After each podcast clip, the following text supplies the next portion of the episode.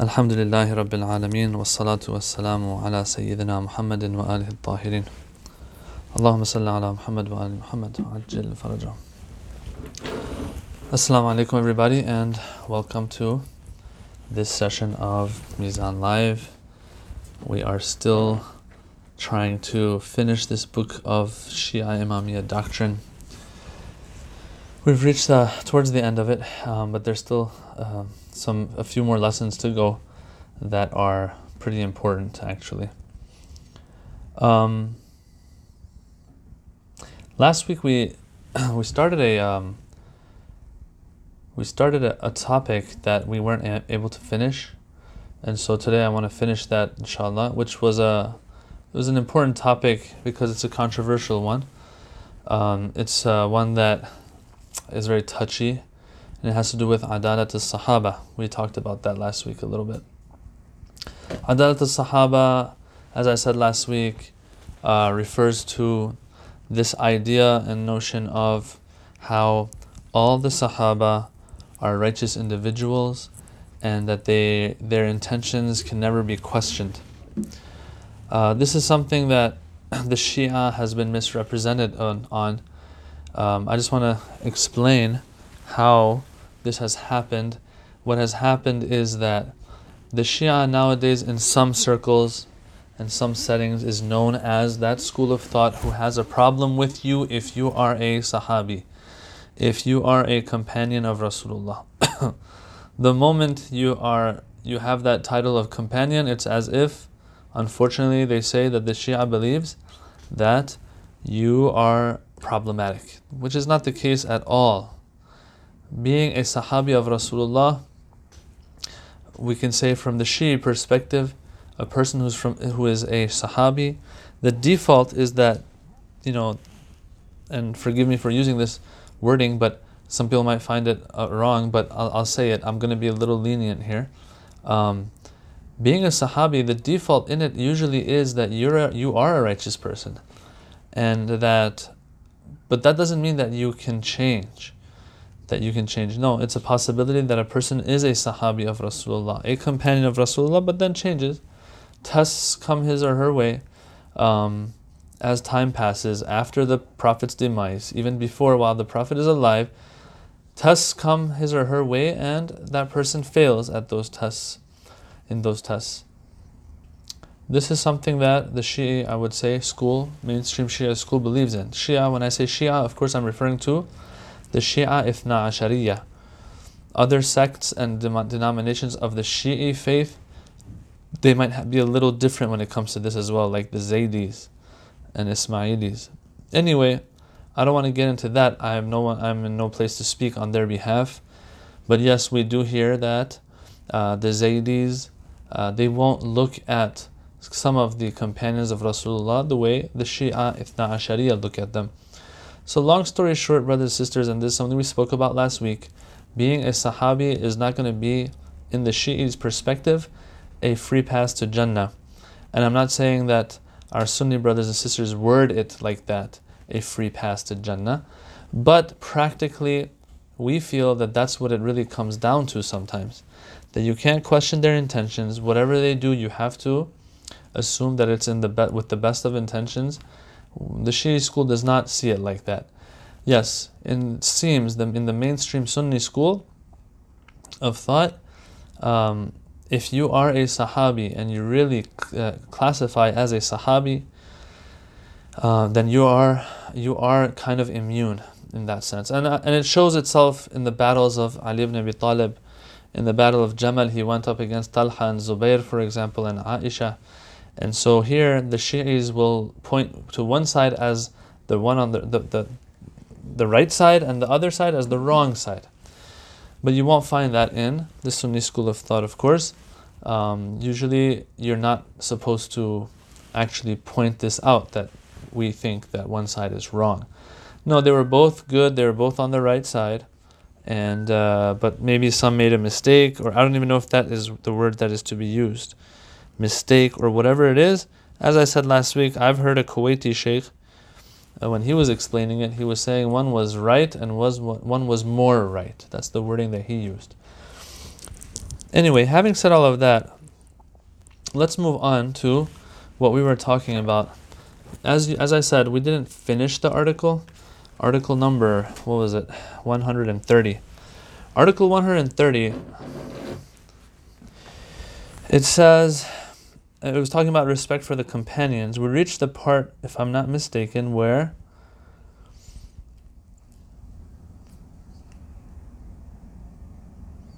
Yeah, I, I should have recorded where I left off last week. Anyway, it says that taking due account of this differentiation, it cannot be said that they are all as one. All the companions are one, each one of them being as just and as pious as the next. Now we get into some of the reasoning for people who believe that uh, if you are a Sahabi, you're good to go, and, and so on and so forth. Because if you are going to argue for this concept, you have to have Quranic proof for it, you have to have Hadith proof for it. The Quran is used to prove that yes, all companions of Rasulullah are good and righteous. And that the fact that you're a Sahabi means you're good to go, as if. Right? The moment you classify as a Sahabi, you're set. what's the verse that they that is sometimes used? He says, there is no doubt that in the Quran, the Quran has praised the companions on several occasions. For example, as regards those who made the oath of allegiance to the Prophet at the time of the negotiations leading to the Treaty of Hudaybiyah The Quran expresses the satisfaction of God. So, one of the verses that you will hear a lot, brothers and sisters, is this verse that the Quran says, لَقَدْ رَضِيَ اللَّهُ مِنَ الْمُؤْمِنِينَ إِذْ يُبَايِعُونَكَ تَحْتَ الشَّجَرَةِ that Allah is very pleased with you, O believers, when you are giving bay'ah to the Prophet and pledging your allegiance to the Prophet under that tree. So it's clearly referring to the treaty of Hudaybiyah and Bay'atul Ridwan or Bay'atul Shajara, where uh, the story in short goes like this that the Mu'mineen were with the Prophet coming to Mecca after years of exile to, in Medina of the Prophet, they're coming to Mecca to perform rituals of Umrah. And so, as they're getting closer to Mecca, there are talks of how there might be an attack on the Prophet's caravan and these believers. And it's a long story how there was negotiations and so on between the mushrikeen of Mecca and the believers coming from Medina, including the Holy Prophet, of course, sallallahu alaihi wasallam. And so in the end, a, a bay'ah was given to the Prophet that, look, we are going to stand with you till the last breath that we have, and we will protect you, O Rasulullah. That was what they told him. And it was a big pledge of allegiance that they gave him because there's a good chance that they're going to be attacked and they're outnumbered for sure. They're far from home and, and, and limited in their resources and weapons. And so there's a chance that they're going to be killed. Yet they tell the Prophet that we are going to be with you forever, with and, and, and um, until the last breath we will fight alongside you. This is referred to as Bay'atul Ridwan or Bay'atul Shajara, where they did this bay'ah and pledged their allegiance to the Holy Prophet under a tree. Um, it's also referred to as Bay'atul Ridwan because in the Quran, when it's speaking about it, it says Allah is radi of you and and radiyallahu min al mu'minin. Bay'atul ridwan. Okay.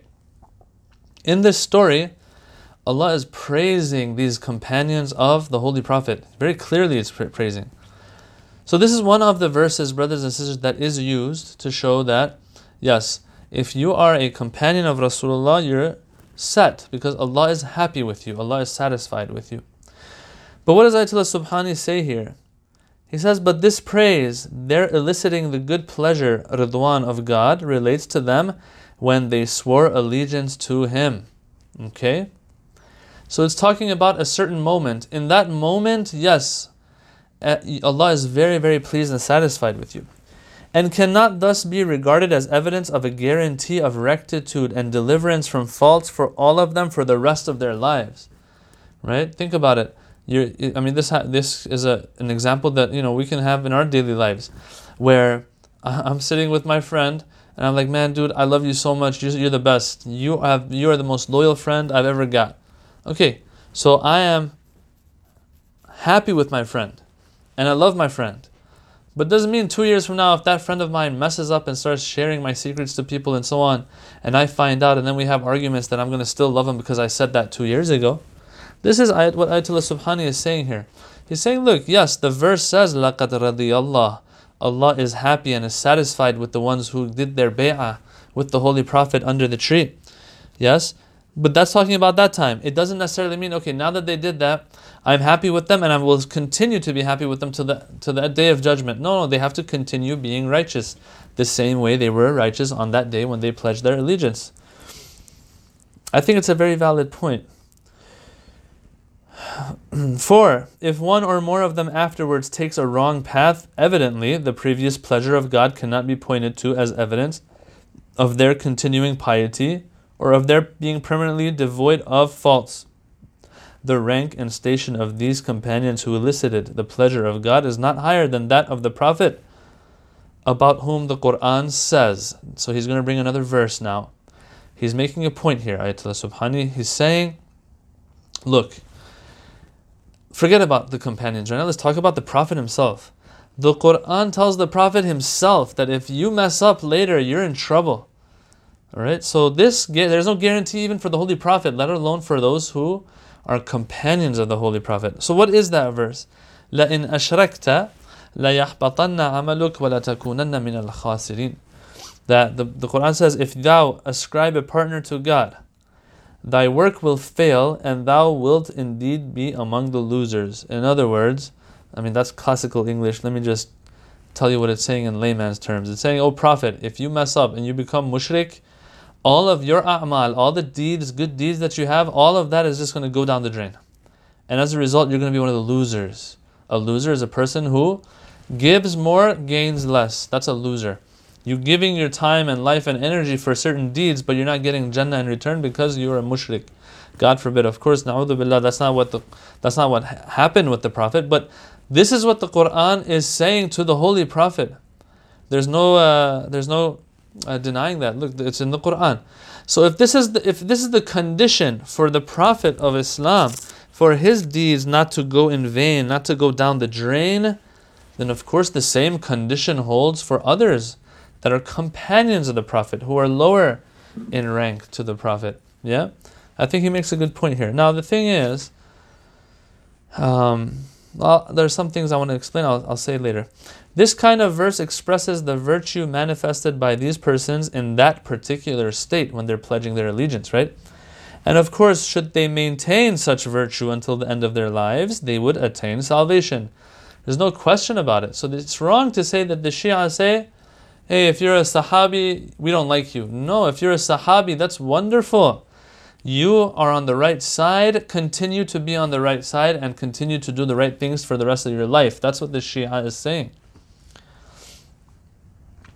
On the basis of what has been said, whenever we have definitive evidence from the Quran, the Hadith, or from history of the deviation of a person or people, one cannot refute this evidence by reference to such instances of the kind of praise quoted above. Very important because this is not the only verse, brothers and sisters, that is cited. You'll have other verses as well um, that are cited regarding the companions of the Holy Prophet. But those have to do with that time and state that they were in when they were on the right side. If God forbid it turns out that one or more than one of them turn change sides or make the wrong decisions, the Shia school believes that yes, you can call that out and you can point it out. So he says, by way of example, the Quran refers to some of the companions by the term fasiq.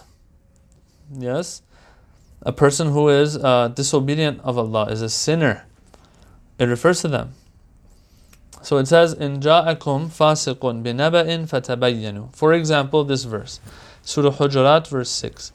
If a fasiq, a person who is a sinner, comes to you, O people, with a with a piece of news, don't accept it from them. Fatabayyanu.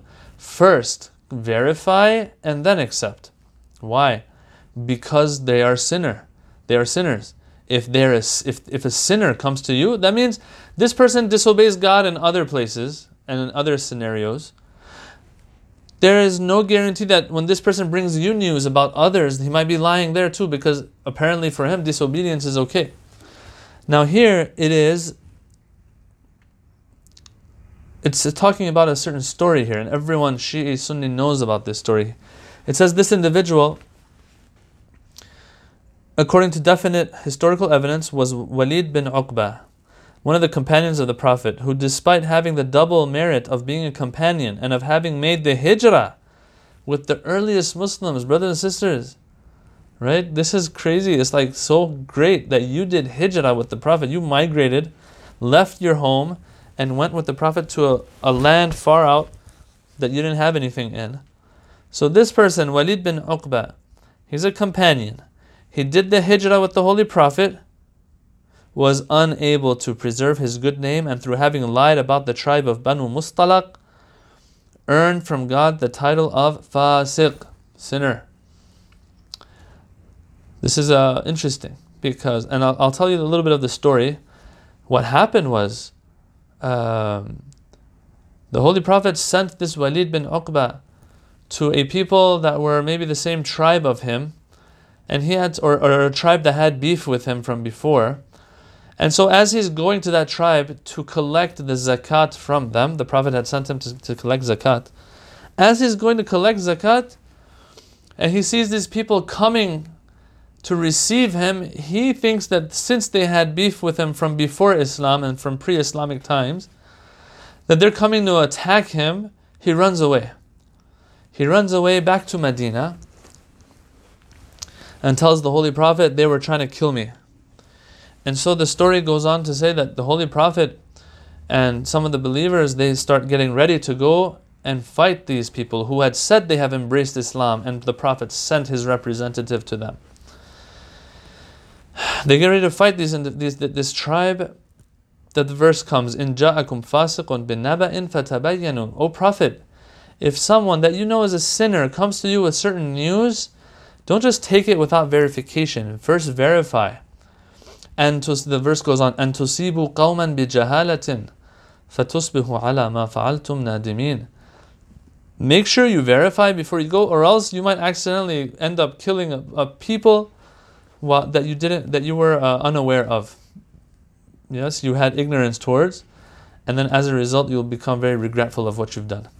So, this the point of all of this is to show that okay, this is a person that is a companion of Rasulullah to the extent that Rasulullah trusts him to go to, to collect zakat and alms from this tribe, comes back with the wrong information, misinforms the Prophet and the people around him. They get ready to fight this tribe because what they've done is totally wrong. They've lied, it seems, and they've said that, you know, we're Muslims, send us a representative, and when the Prophet sends his representative, this happens. I might get some of the details of the story wrong because I'm just telling you off the top of my head, but the gist of it is what I told you. This person comes back and lies about it, and this is what happens. So, th- this is a companion at the end of the day. He's, he's, he's Muslim, he's seeing the Prophet, living with the Prophet, yet the Quran refers to him as fasiq. So that means a, a companion can be fasiq at a time. We can question certain actions of a Sahabi in certain times. Taking due note of this verse, Ayatollah Subhani says, and other similar ones, and with regard also to those hadiths in which certain companions are severely criticized, and likewise taking into account the historical evidence pertaining to certain companions, one cannot definitively regard all of the Prophet's companions, whose number exceeds 100,000, as being equally just and pious. As if you remember last session, we talked about this. We talked about how there is a difference of opinion even in the Sunni school of thought regarding who is a Sahabi.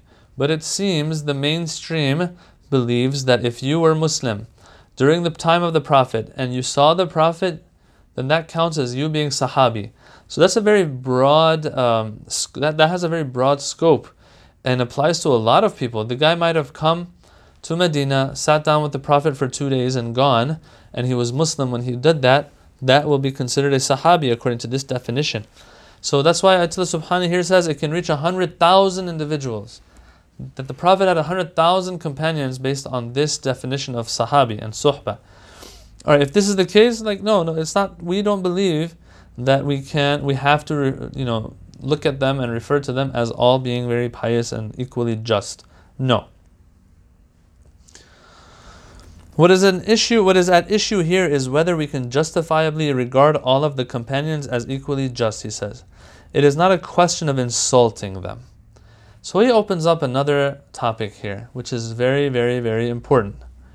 And this is what has become a problem in this day and age, especially with people who are less informed, it seems, and less literate when it comes to teachings of Islam. Ayatollah Subhani here is, is saying, so far what we're discussing is uh, whether we can regard all Sahabis with that broad definition as equally just and pious. He brought verses of Quran to show that that's not the case. Uh, there's another verse that's there I skipped as well. Um, anyway, that's one topic. But to see now, if now to slander and insult and belittle and all that kind of stuff, he says that's a different story. That deserves its own discussion. He says it is not a question of insulting them. Unfortunately, some people do not distinguish between the two issues and accuse those who oppose the notion of equal justice in all the companions of falling into the error of insulting and criticizing the companions. Yeah. So they'll say, okay, you don't believe in the Sahaba? The answer is, first of all, who says we don't believe in the Sahaba? We believe that if you're a Sahabi, that is wonderful. You're on the right side. Stay on the right side and act accordingly. Yes, according to being on the right side. Your actions should match you being on the right side. That's what the Shia says. And then if that's what is said, sometimes it's misunderstood and misrepresented to others. And so what will, what will, what will happen is they'll say, okay, so they don't believe in the Sahaba they, the way we do. And so as a result, they believe that they can insult and they can um, slander them. No, no, no, no, no. These are not synonymous to each other. It's not the case. If we don't believe in adalat al-sahaba the way others do, it still doesn't mean that we, we believe that now we can just go out and just speak ill of them and provo- provoke others and hurt others' feelings and insult and, and so on and slander and, and so forth. No, no, no, no. He doesn't elaborate on that more. Um, let me elaborate more. It's reached the point, brothers and sisters, where people's lives are sometimes in danger because of what other Shias are doing as a result of not believing in Adalat al-Sahaba. It's one thing to not believe in Adalat al-Sahaba and the righteousness of all of the Sahaba. It's another thing to now go out and do whatever you like in regards to them. Well, first of all, first and foremost, the most important thing is Islamic unity, and some want to say coexistence. Whatever you want to, whatever word you want to use. Um, what's for sure is that this is going to be compromised when you don't keep the respect of the figures of another faith. It doesn't matter if it's Sunni, if it's Shia, if it's um, Christian, Jewish, whatever it is. It doesn't matter, brothers and sisters. This is something that is common sense. Common sense holds that you don't go out there and take a microphone or something and just start abusing verbally figures of another faith, symbols of another faith, rituals of another faith. If you're critical of it, well, criticize it properly. Do it in, do it in circles of academic discussion. Don't do it where there's people who have strong emotional ties to that individual, to that figure, to that symbol, to that ritual. Go out there and just start like saying it to them. Because why? What happens is they will come out after you. They won't think. They won't, first of all, let me say this. Usually, the ones who are slandering are ones who themselves don't have proper, maybe, logic to explain, the, or the proper reasons and reasoning to explain why they believe in what they believe in. That's first and foremost right there. Lots of times, that's what you find. Yes, there will be times that there are some who will have a good grasp of the Shi'i school's uh, logic and, and, and arguments regarding a certain concept, yet they will still go to an extreme of speaking provocatively and slandering and all of that kind of stuff. But usually, this is the case, uh, what I've seen personally, even, is that people who um, have a little bit of understanding of Islam and they know how Islam kind of works, they'll understand that being critical is one thing, slandering and abusing is another. And so when it comes to this matter, they don't go out there and speak about certain things, go behind the mic and just, you know, out on the street somewhere and try to get, hurt people's feelings. Because those people who are listening, who might hear this, they're not aware of your logic, they're not aware of where you're coming from. And usually the ones with that mic provoking others don't even know that logic and reasoning. So what happens is you have an emotional person on this side, an emotional person on that side. What do you get? What is the what is the what is the uh, answer to this equation? Yes, when you have two emotional sides that are totally po- uh, on on on either side of an argument, they're not going to get along, and it will lead to suffering. It'll lead to problems, violence, and so on. The person loves uh, this individual or that figure as much as they would love their own mother. And when you're speaking in an ill fashion, unnecessarily and unwarrantedly about that figure, they will take offense. And since they can't silence you except through violence, that's what they're going to do.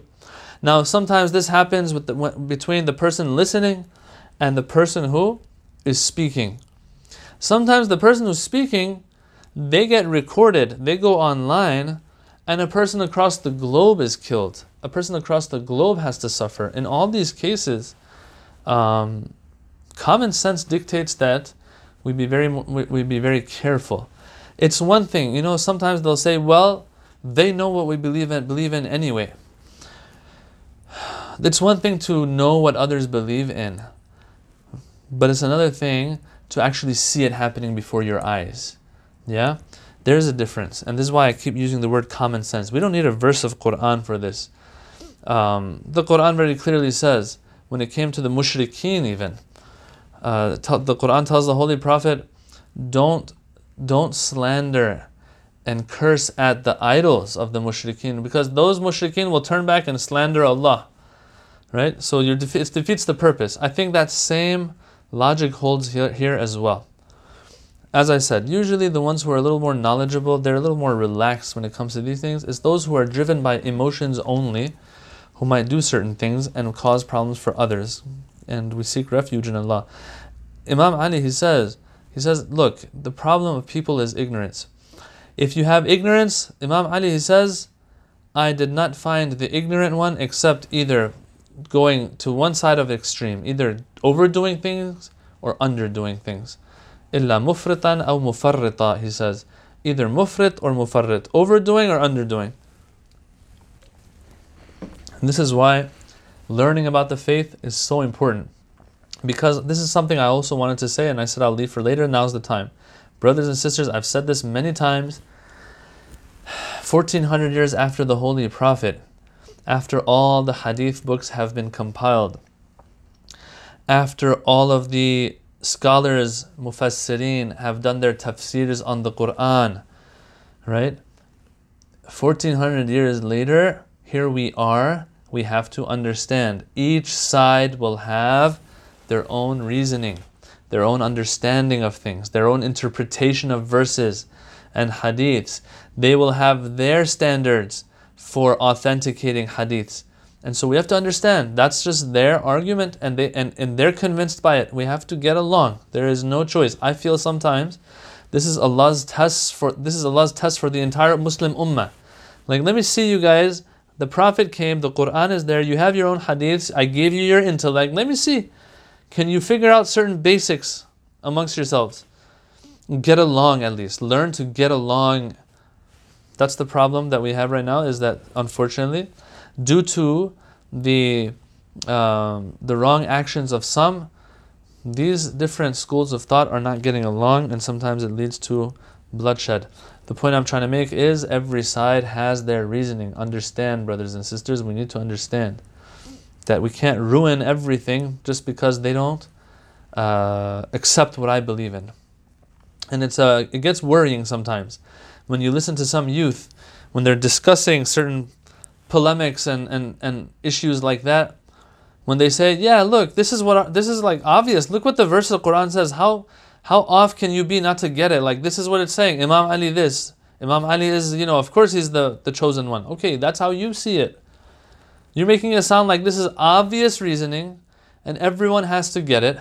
And if whoever doesn't get it is, is either dumb or has bad intentions. Yeah, but that's not the case. That's not the case at all.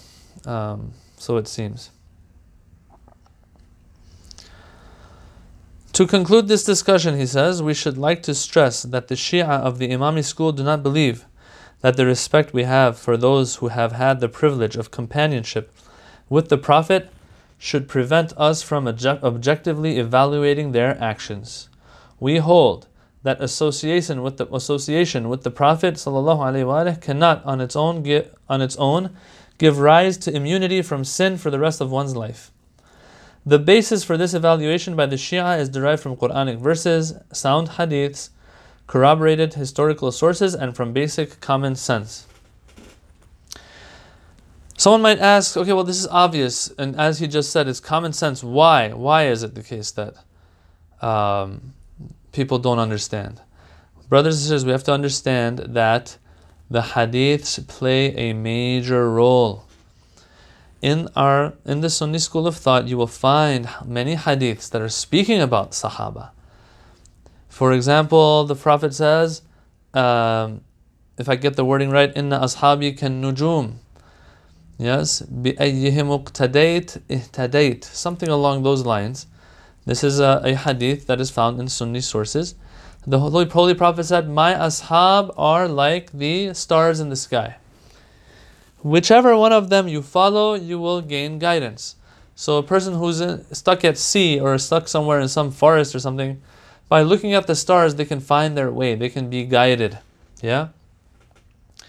And so this hadith, that's what it's saying, according to Sunni sources, not our sources. The Shia doesn't do not have these in their sources. Okay, hadiths like this, and tens, maybe hundreds more of hadith that are like this, we have to understand are going to be teaching people that you have to you have to hold them that high. Then you follow them. Any one of them you follow, you will find guidance. Brothers and sisters, this is very important. That this is how this is where it's coming from. The hadiths. The Quran is never clear about something like this. This much regarding the Sahaba. It's hadiths. Yes, the Quran keeps things vague. It's the hadiths that uh, get very particular. In the Shi'i school regarding imamah, and in the Sunni school regarding suhbah and being a sahabi. All right, so if you have these hadiths, brothers and sisters of my of the Shia school, you can't expect to go against these hadiths and, and tell people like, hey, why, why, why are you following them? It makes sense that every person is responsible for their own actions. So let's just not be uh, blindly following a certain group. Well, the, the, the hadith, according to them, is saying that. Is saying that.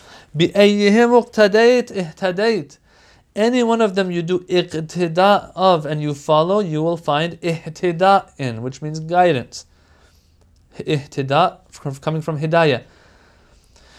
What I get out of this hadith is that um, if Ali ibn Abi Talib is on one side in the battle of Jamal and Talha Zubair are on the other side in the battle of Jamal, any one of them I follow should get me to Allah. That's what I can get from such a hadith. If I want to really uh, milk that hadith for what it's worth, that's that, for what it's worth. That's how far you can really go with such a hadith. So, brothers and sisters of the Shi'i school of thought, we have to understand there are a lot of variables here involved. We can't just say, oh, psh, of course, you know, the Sunni is wrong and the Shia is right. Just like how the Sunni can't say, psh, of course the Shia is wrong and the Sunni is right. No, no, no. Each side has to acknowledge the academic competence of the scholars of the other side. Yes, and leave it amongst those scholars to go back and forth and, you know, have peaceful, respectful dialogue amongst themselves. Because this is what it will come down to the hadiths. Or else the Quran, I'm going to say it here, the Quran keeps it vague. The Shia want to use certain verses to prove imamah, and that is fine. But they have to understand that these verses, like Surah Baqarah verse 124, that Allama Tabatabai and others have used, and we, we have in our hadiths even, using that verse to prove imamah of Ahlul Bayt, who are we kidding? At the end of the day, the verse is not directly saying it. Yes, it takes some academic endeavor, and one can come to this conclusion. I personally am a fond uh, follower and supporter of that notion that Baqarah 124, if you work on that verse and you connect some other verses to it, you can come up with some nice things regarding imamah of Ahlul Bayt even. But it's a, it's, it's a complicated uh, sequence of uh, argumentation to reach that point. Some people won't make it. And so the Shia can't say, oh, look, there's verses that say it. No, no, no, no, no. There are verses that imply it, and it takes hard work to get there.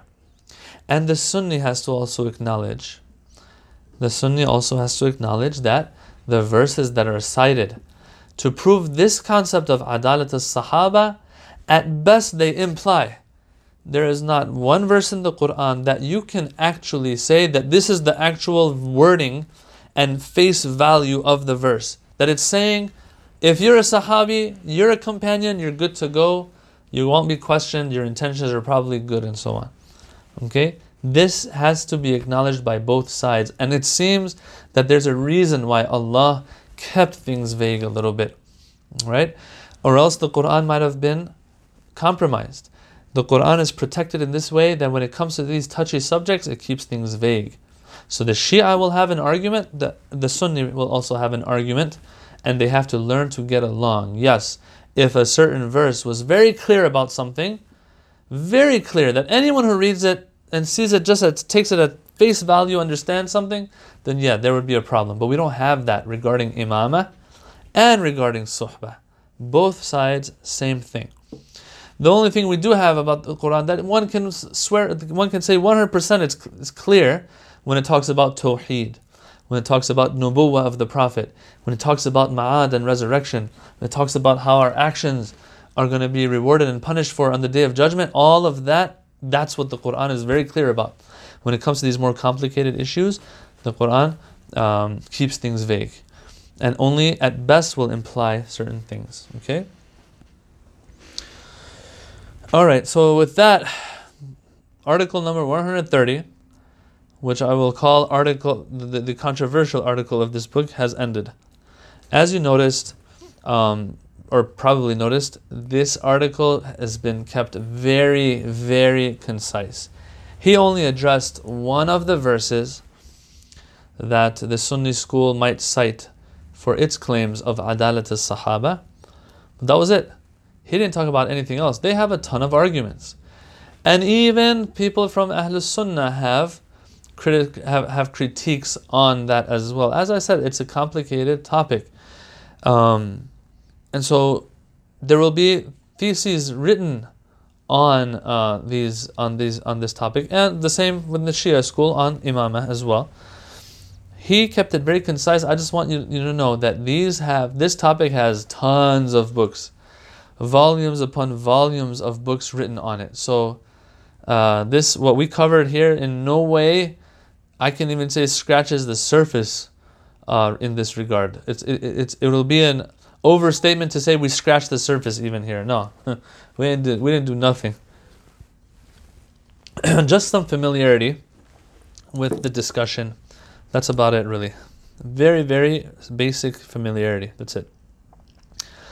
Let's move on to article number 131, which speaks about the love for the Prophet and his family. All right, so these topics now are going to start getting easier and easier and less controversial. Now, I would say that this article, the reason why he's bringing it, in and of itself, it has value, but it also helps him drive a point home that he's going to cover in Article 132, the one that comes after this one that we're covering. So, what is he trying to say in Article number, number 131? What he's saying, what he's talking about is that um, it is a given in Islam. It is something that every Muslim believes in that we need to love the Holy Prophet and that we have to love the Holy Ahlul Bayt. He says the cultivation of love and affection for the Prophet and his family is one of the principles of Islam, stressed by both the Quran and the Sunnah. The Quran says in this connection, in this regard, قُلْ إِن كَانَ آبَاؤُكُمْ وَأَبْنَاؤُكُمْ وَإِخْوَانُكُمْ وَأَزْوَاجُكُمْ وَعَشِيرَتُكُمْ وَأَمْوَالٌ اقْتَرَفْتُمُوهَا وتجارة تخشون كسادها ومساكن ترضونها أحب إليكم من الله ورسوله وجهاد في سبيله فتربصوا حتى يأتي الله بأمره والله لا يهدي القوم الفاسقين So in this verse it says say if your fathers your sons your brethren meaning your brothers your siblings your wives your tribe the wealth you have acquired and your merchandise for which ye fear there will be no sale and dwellings ye desire are dearer to you than God and His Messenger and striving in His way, then wait till God brings His command to pass. God guides not wrongdoing folk. Meaning, God doesn't guide the wrongdoing folk. In another verse, it says, Those who believe in Him, the Prophet, and honor Him and help Him, and follow the light which is sent down with Him, they are the successful. Alright, so he brings two verses here trying to tell us that look, love of the Holy Prophet is a given. Now, in that first verse that I recited, where it says, Your sons, your fathers, your brothers, your wives, your tribe, your wealth, your, your the merchandise you have, the reason it seems that the Quran brings a list of things, it could have just said, If anything out there you love more than Allah. It gave a lot of examples too, because the Quran knows that if it doesn't give examples, people might not relate. And so sometimes it has to be very direct and give examples like, look, these are the things that you're going to be struggling with. If any of these things you love them more than the Prophet, oh my God, you're in trouble. You are the, you are, what is the word? Wrongdoing folk. And you won't be guided. So you, the Holy Prophet has to be the most beloved out of everything of this world that you have. In this verse, God refers to the successful as having four special features believing in the Prophet, honoring and revering him, helping him, and following the light that was revealed with him. So now we're going to the second verse. In that second verse, there are four conditions.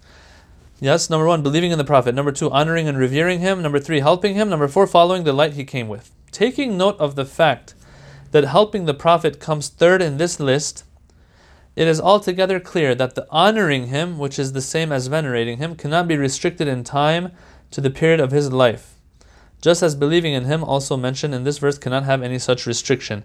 Some people might say, oh, loving him was for when he was alive. Ayatul Subhani, he kind of gets into the tafsir here, but he doesn't really open it up too much. Um, all I'll say is this these four conditions that are in the verse believing in the Prophet, uh, honoring him and revering him, and defending him, and following the light that he was sent with in all of these, Four, he says these are not restricted to the time of his life, it happens after his life as well. It holds for after his death as well. As regards loving his family, so that's for loving the Prophet. As regards loving his family, it suffices to note that the Quran this, establishes this as a reward that believers owe him for the fact of having received from him the prophetic message. He says, Look, the Quran says you have to love his family, his close ones, his qurba, because that is the reward, only thing that God is asking in return for Him being bringing revelation to you, O people. He brought you revelation. What can I do in return? Love His love His relatives, love His close ones. The verse says, um, where is it? قل لا أسألكم عليه أجرا إلا المودة في القربى famous verse I don't ask you, O people, of any ajr and reward for bringing you uh, guidance and revelation, except love. I ask for love for my family, my close ones, my qurba. So Ayatollah says, look, the Prophet's family and the Prophet himself, love has to be there. And this is why Nasibis are so evil. Nasibis or Nawasib, these are people who had animosity towards Ahlul Bayt. Because this is something that's in the Quran. Come on. The Prophet says, I ask for one thing, and that's love of my family. And so these are his descendants, yet they don't like them. Nawasib, necessarily you won't find too many of them in this day and age. You won't, it's hard to find people who will say, we just dislike the Holy Prophet's family. No one's going to ever say that. Uh, because look, it's, as I said, it's a clear thing that we have in the Quran even, that you love the Holy Prophet's family. Um, but yeah, Nasibis are a problem, and they have been a problem in the past during the time of the Ahlul Bayt salam. Okay, so that was Quran. Hadith. In this regard, regarding the Holy Prophet, it says, the Prophet said, لا يؤمن أحدكم حتى أكون أحب إليه من ولده. That none of you has proper faith until they love me more than uh, their children, when nasi ajma'in, and all other people. Number one. Number two, another hadith says there are three things which show that one has truly tasted the, the, the taste of faith. That there is nothing more beloved to one than God and His Prophet. That's one of those three.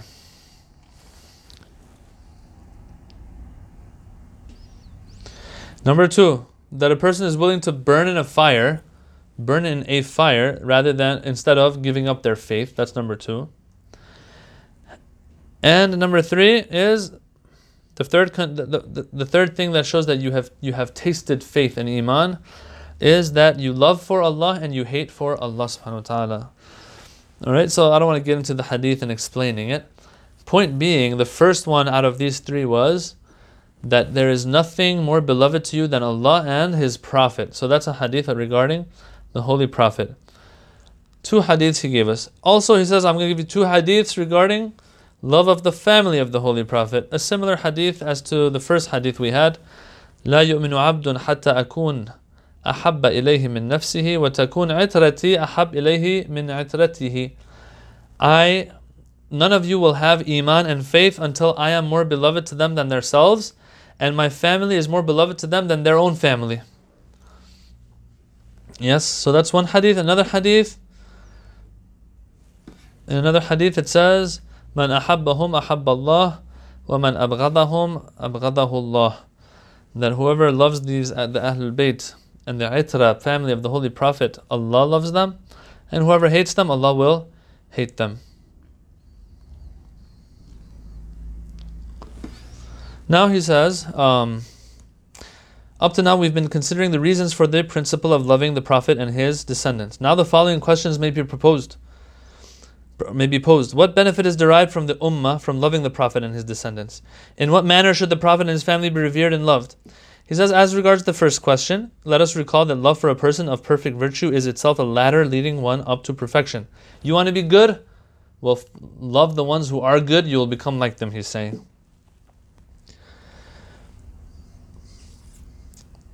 The point that he wants to make is this, though, and it's a very important point. He says, when you love them, you act like them, you try to be like them. And so then he starts getting into this idea of okay, so then just loving them won't be enough. Loving them and acting the way they acted, the way they were, is important. And this is something that speakers and lecturers are always speaking about. We have hadiths for it that look, you can't just say you love us or you love the Prophet and then you don't follow his example. A person who, this is a hadith, and it's a kind of scary and harsh tone and wording, but anyway, the Imam, Imam al Baqir, he says, whoever uh, disobeys Allah, he's our enemy. But I love you, Imam Baqir. Well, if you love me, you gotta listen to me. You gotta go by, take my example, uh, and, and and be and be like me. Try your best to be like me. You can't get away with just loving and expecting to everything to be good. No, that's not how it works. Some people have that mentality. There can be no doubt that one of the ways in which love of the Prophet and his family radiates is through emulating them in action, as has been mentioned. But as for the other modes of radiance of this state, they can be summed up as follows. Those who express any speech or action that is universally understood as being a sign of such love and as an honorable means of manifesting it will be regarded as acting in conformity with the principle of love of the Prophet. What's he saying here? He says he's trying to go back to something we talked about in the past. In the past, when we had that discussion of bid'ah, and innovation in religion and you know celebrating the birth of the prophet and these kinds of things he said if they fall under a certain category it's not bid'ah anymore. A category of those things that islam has generally encouraged but hasn't specified the examples for it. He used the example of loving and venerating and revering the holy prophet and upholding his image the example he gave for this was the celebrations of the holy Prophet's birth. Yeah, that's what he used. Here he's repeating what he said before. He said, Look, when we love him, these things happen. We follow him, one. Two, we're living up to that command by God that says, revere him, honor him by doing things like this. So when we love him, yes, that allows us to live up to those commands that tell us to love him. How? By expressing it, manifesting. How does it manifest? For example, when we celebrate their birth, when we get together and discuss their merits, when we teach our kids about them, and so on and so forth. And finally, this last, um, well, this last paragraph he has here um, is not too important. I'm just going to leave that. So to end, inshallah, we're going to end here. Article 131 is talking about the importance of love of Ahlul Bayt, love of the Holy Prophet. Okay? Now, if that's the case, he says, and this is our reasoning for um, loving the Ahlul Bayt because the Quran told us, the Prophet told us, there's hadiths for it, then at the same time we also can conclude and, and infer that um, when there is a hardship that befalls them, we get upset. So remember, I said in the beginning of this article that look, he is talking about Article 131 for a reason love of Ahlul Bayt, love of Prophet, because he wants to get something out of it in Article 132. This is what I was talking about. What I was talking about was that he's going to use that same reasoning to prove that if the Ahlul Bayt are upset, uh, uh if, the, if something befalls the Ahlul Bayt of tragedy, then we, for the same reason we're happy for their happiness, we will also be upset for their sadness as well. And that's something we'll talk about more next week, inshallah ta'ala. Uh, well, not next week, in our next session actually. Um, we will have to put out a flyer for the month of March and what programs we will be having.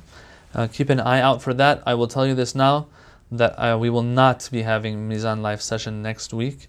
Um, but yeah, when, when we will be having it, inshallah, keep your eye, keep an eye out for that, and you'll see that soon, inshallah. Till then, keep us in your du'as. Wassalamu alaikum wa rahmatullahi wa barakatuh.